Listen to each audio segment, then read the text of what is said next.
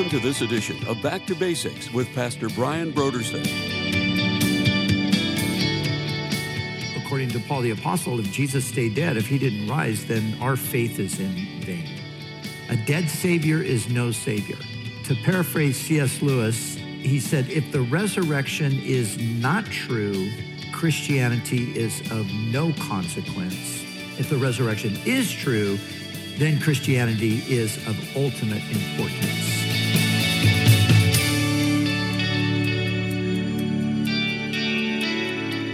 Today on Back to Basics, Pastor Brian continues his study in the Gospel of Mark. Join us as Pastor Brian begins his teaching on Mark, chapter 16, verses 1 through 13, in a message titled The Empty Tomb.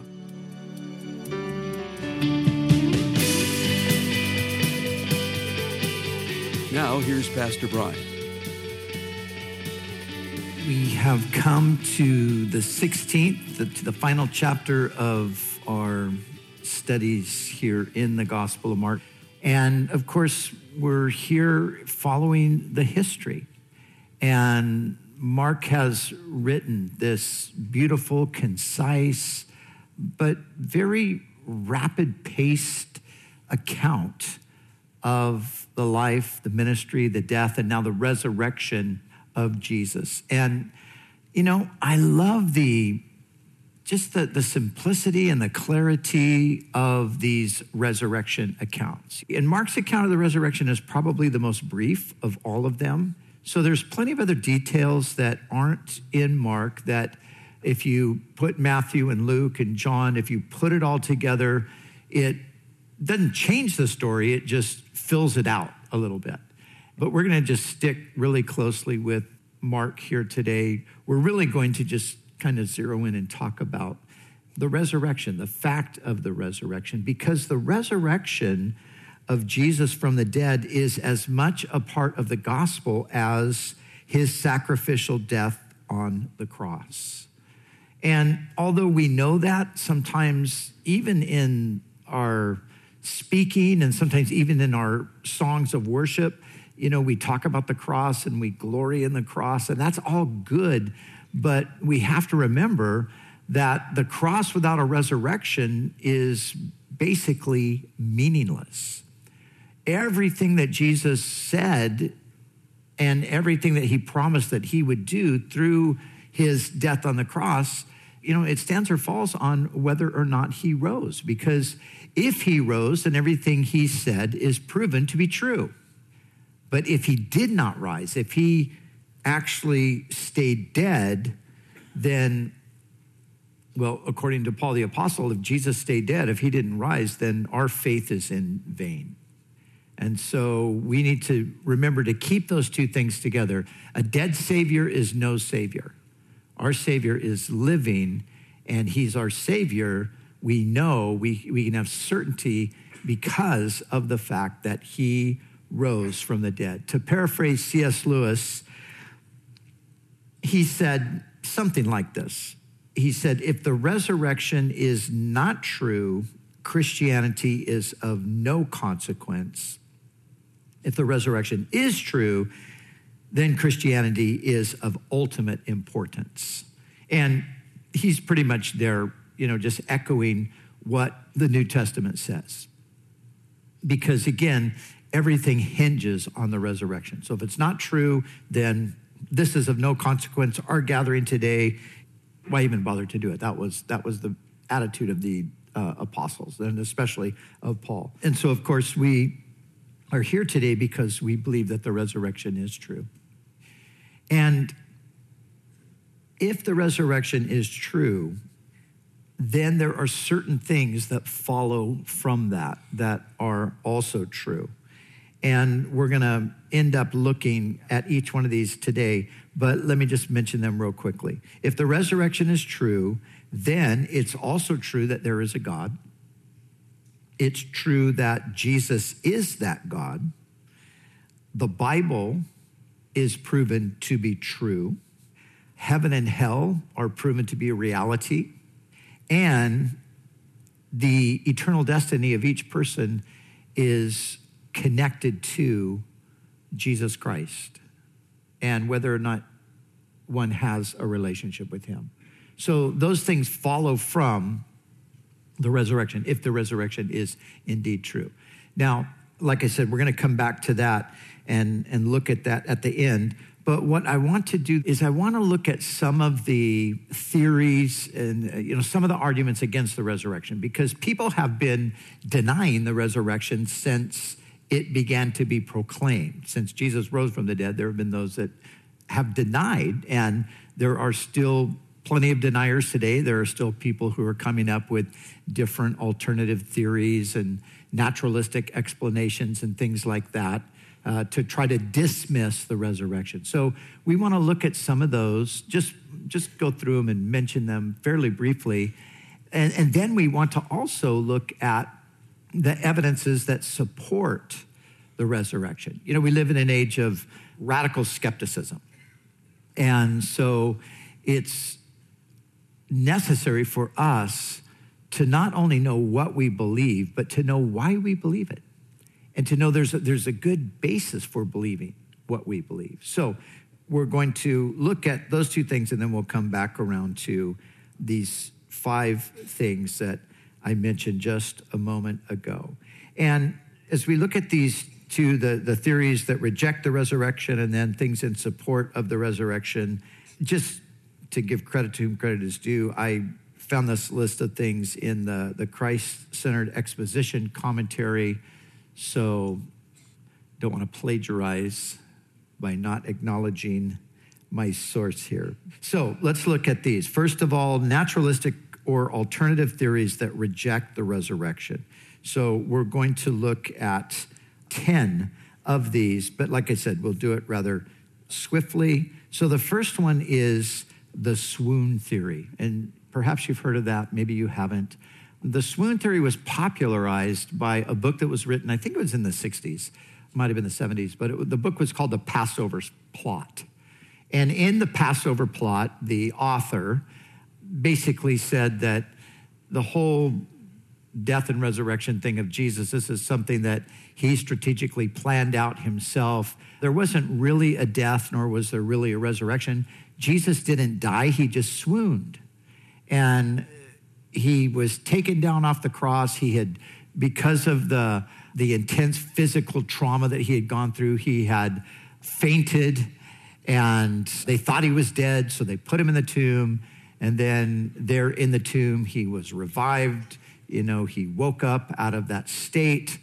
And then, you know, somehow he unwrapped himself from the the grave clothes that he had been wrapped in, and then he somehow also moved away the stone that was rolled against or across the front of the tomb.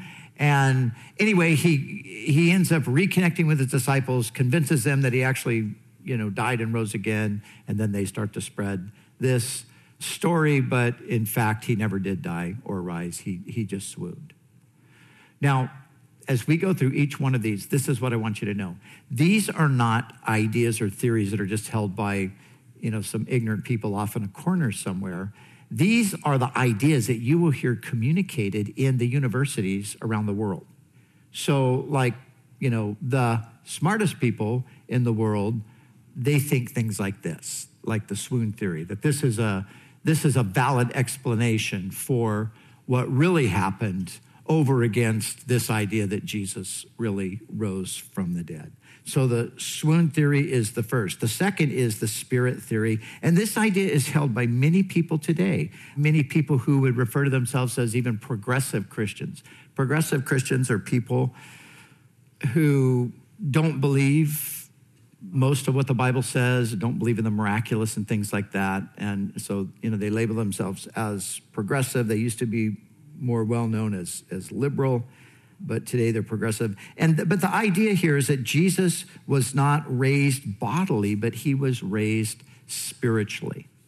So there was actually no bodily resurrection of Jesus like the New Testament says, like we read about here in Mark, but um, he just, you know, his spirit rose. And so he's alive in the spirit realm, and that's how we understand the idea of the resurrection. It's interesting that that idea is held among many, as I said, progressive Christians, but it's also an idea that is promoted uh, believed and promoted by the Watchtower Society.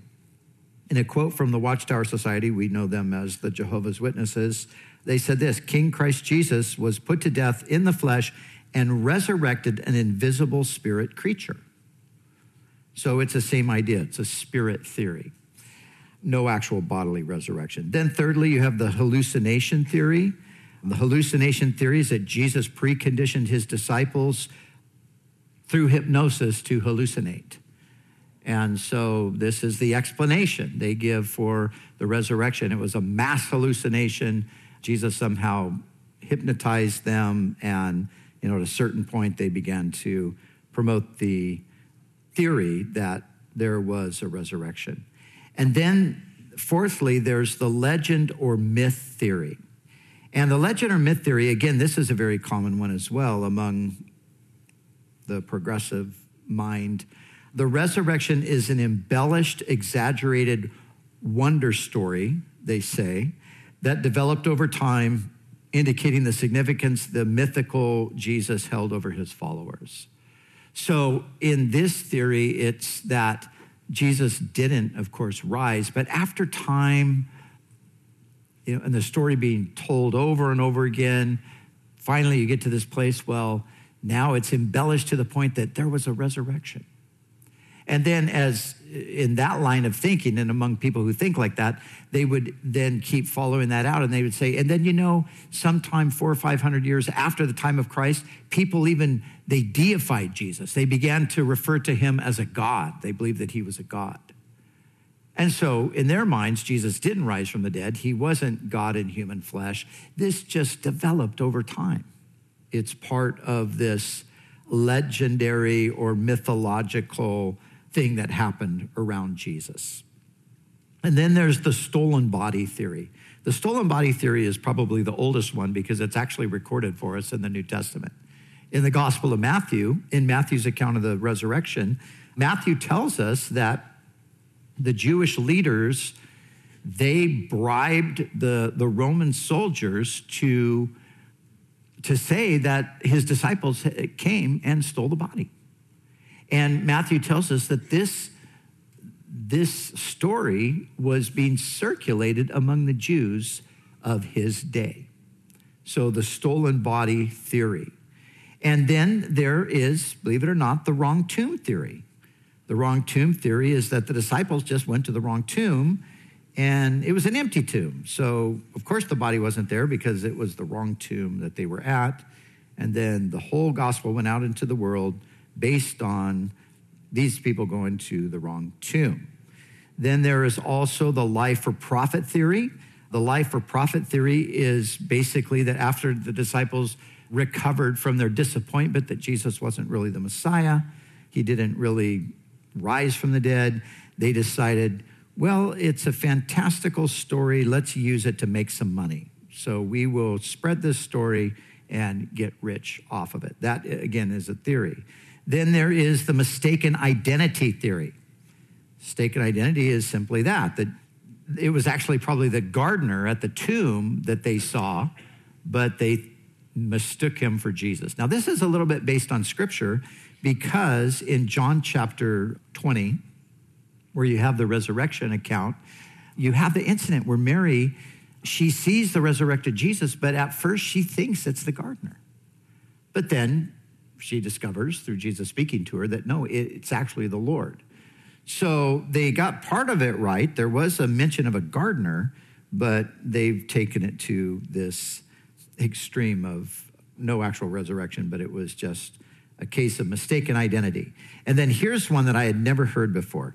And this one is quite interesting. It's the twin theory that Jesus had an identical twin brother, no kidding, who he was separated from at birth, but conveniently showed up after his death and pretended to be Jesus.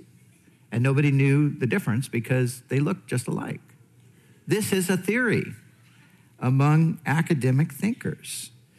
And then finally, and this one goes way back in history as well, this is the Muslim theory. So in Islam, Muslims do not believe that Jesus actually died on the cross. He didn't die at all. Muslims believe that Jesus was a prophet. He was a good man. God would never let him die. So God actually took him out of that scene and put a substitute in his place. So it was not Jesus who died on the cross, it was this substitute.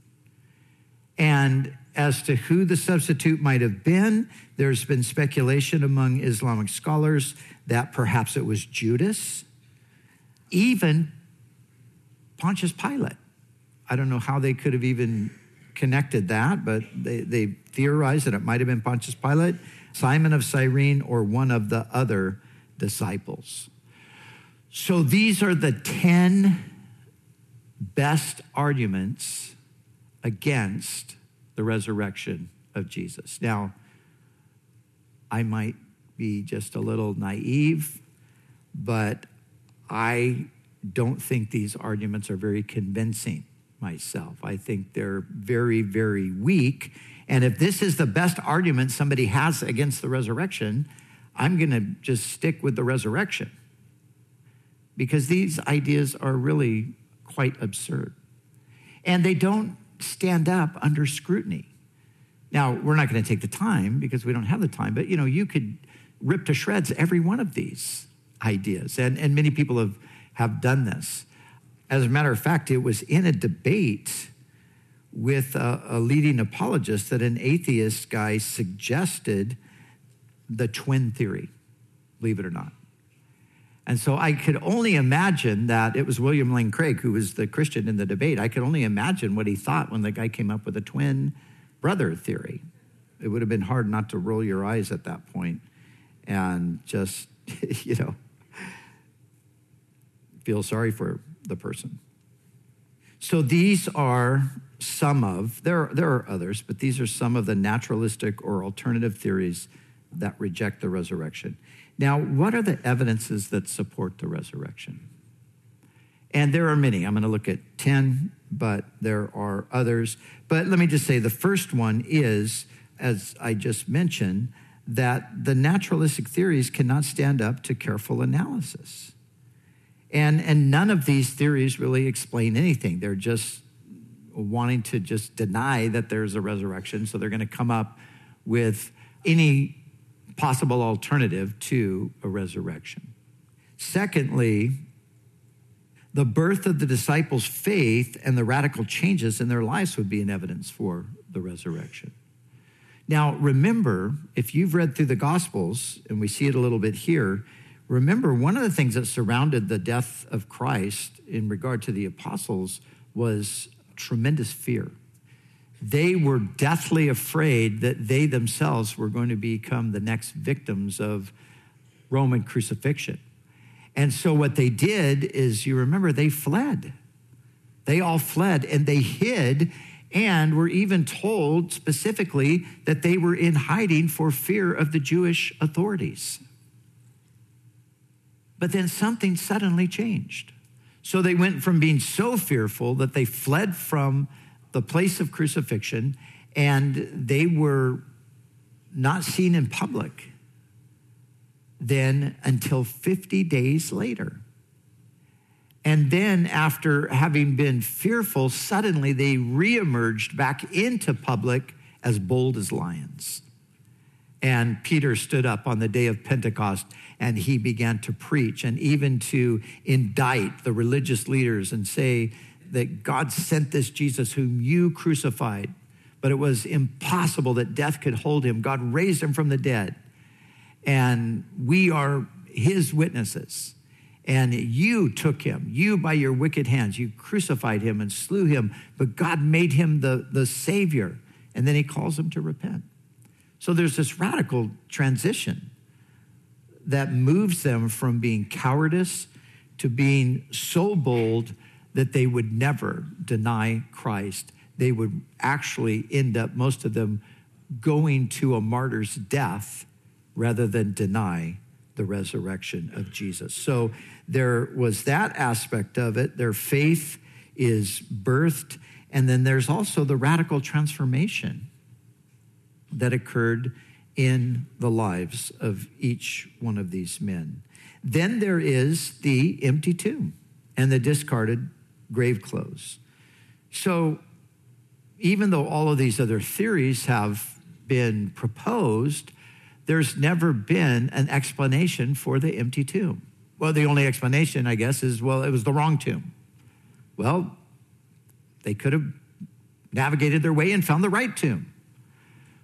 But it's interesting. You know, you can go to many sites in the world today, shrines, you can find the tombs of various religious leaders. You can even go to Israel, you can uh, the tombs of the kings and you know, you can go to Jordan today and there in the the mountains there on the Jordanian side of the Dead Sea, you can find a shrine there and I don't think it's actually the case, but they say that this is where Aaron, the brother of Moses, is buried. And you know, you, you can find these kinds of things, but you cannot find a burial place for Jesus because the tomb was empty. Not only was the tomb empty, but interestingly, the grave clothes remained behind.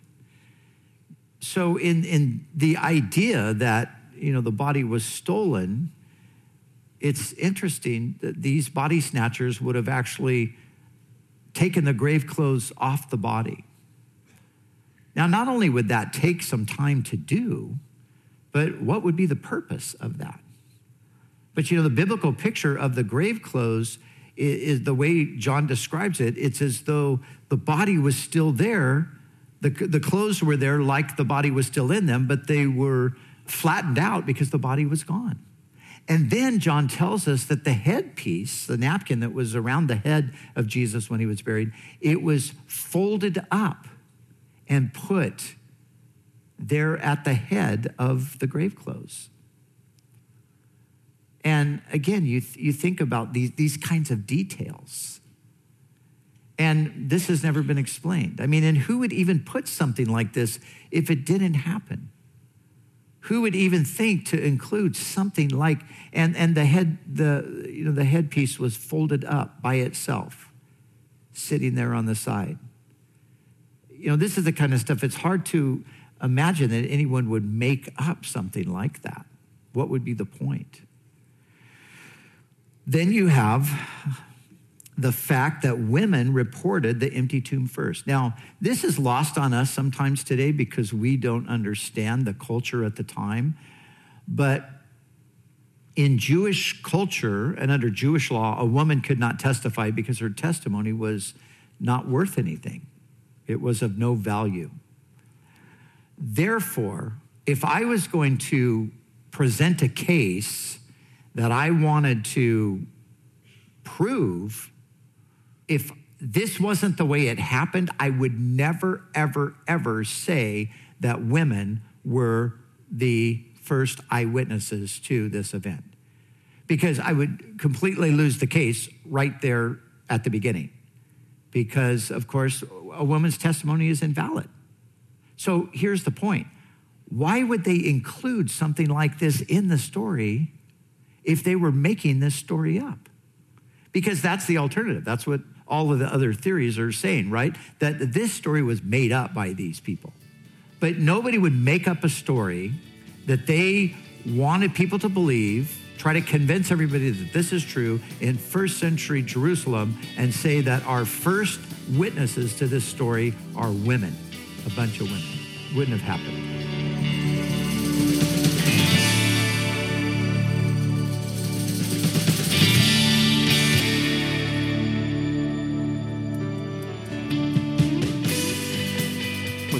September, Back to Basics Radio is offering a book titled A London Sparrow The Inspiring and True Story of Gladys Aylward by Phyllis Thompson.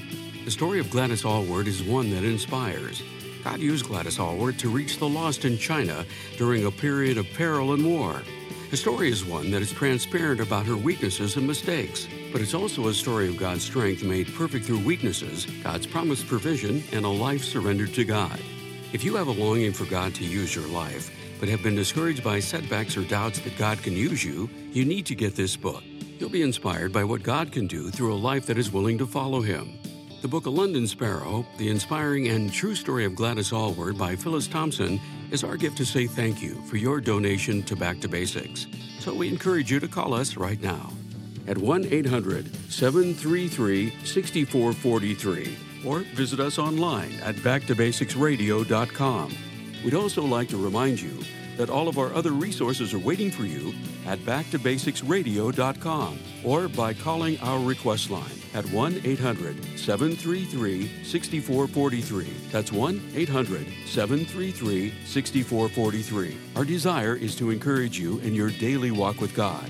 We'll continue tomorrow with more valuable insights from Pastor Brian as we study together in the Gospel of Mark.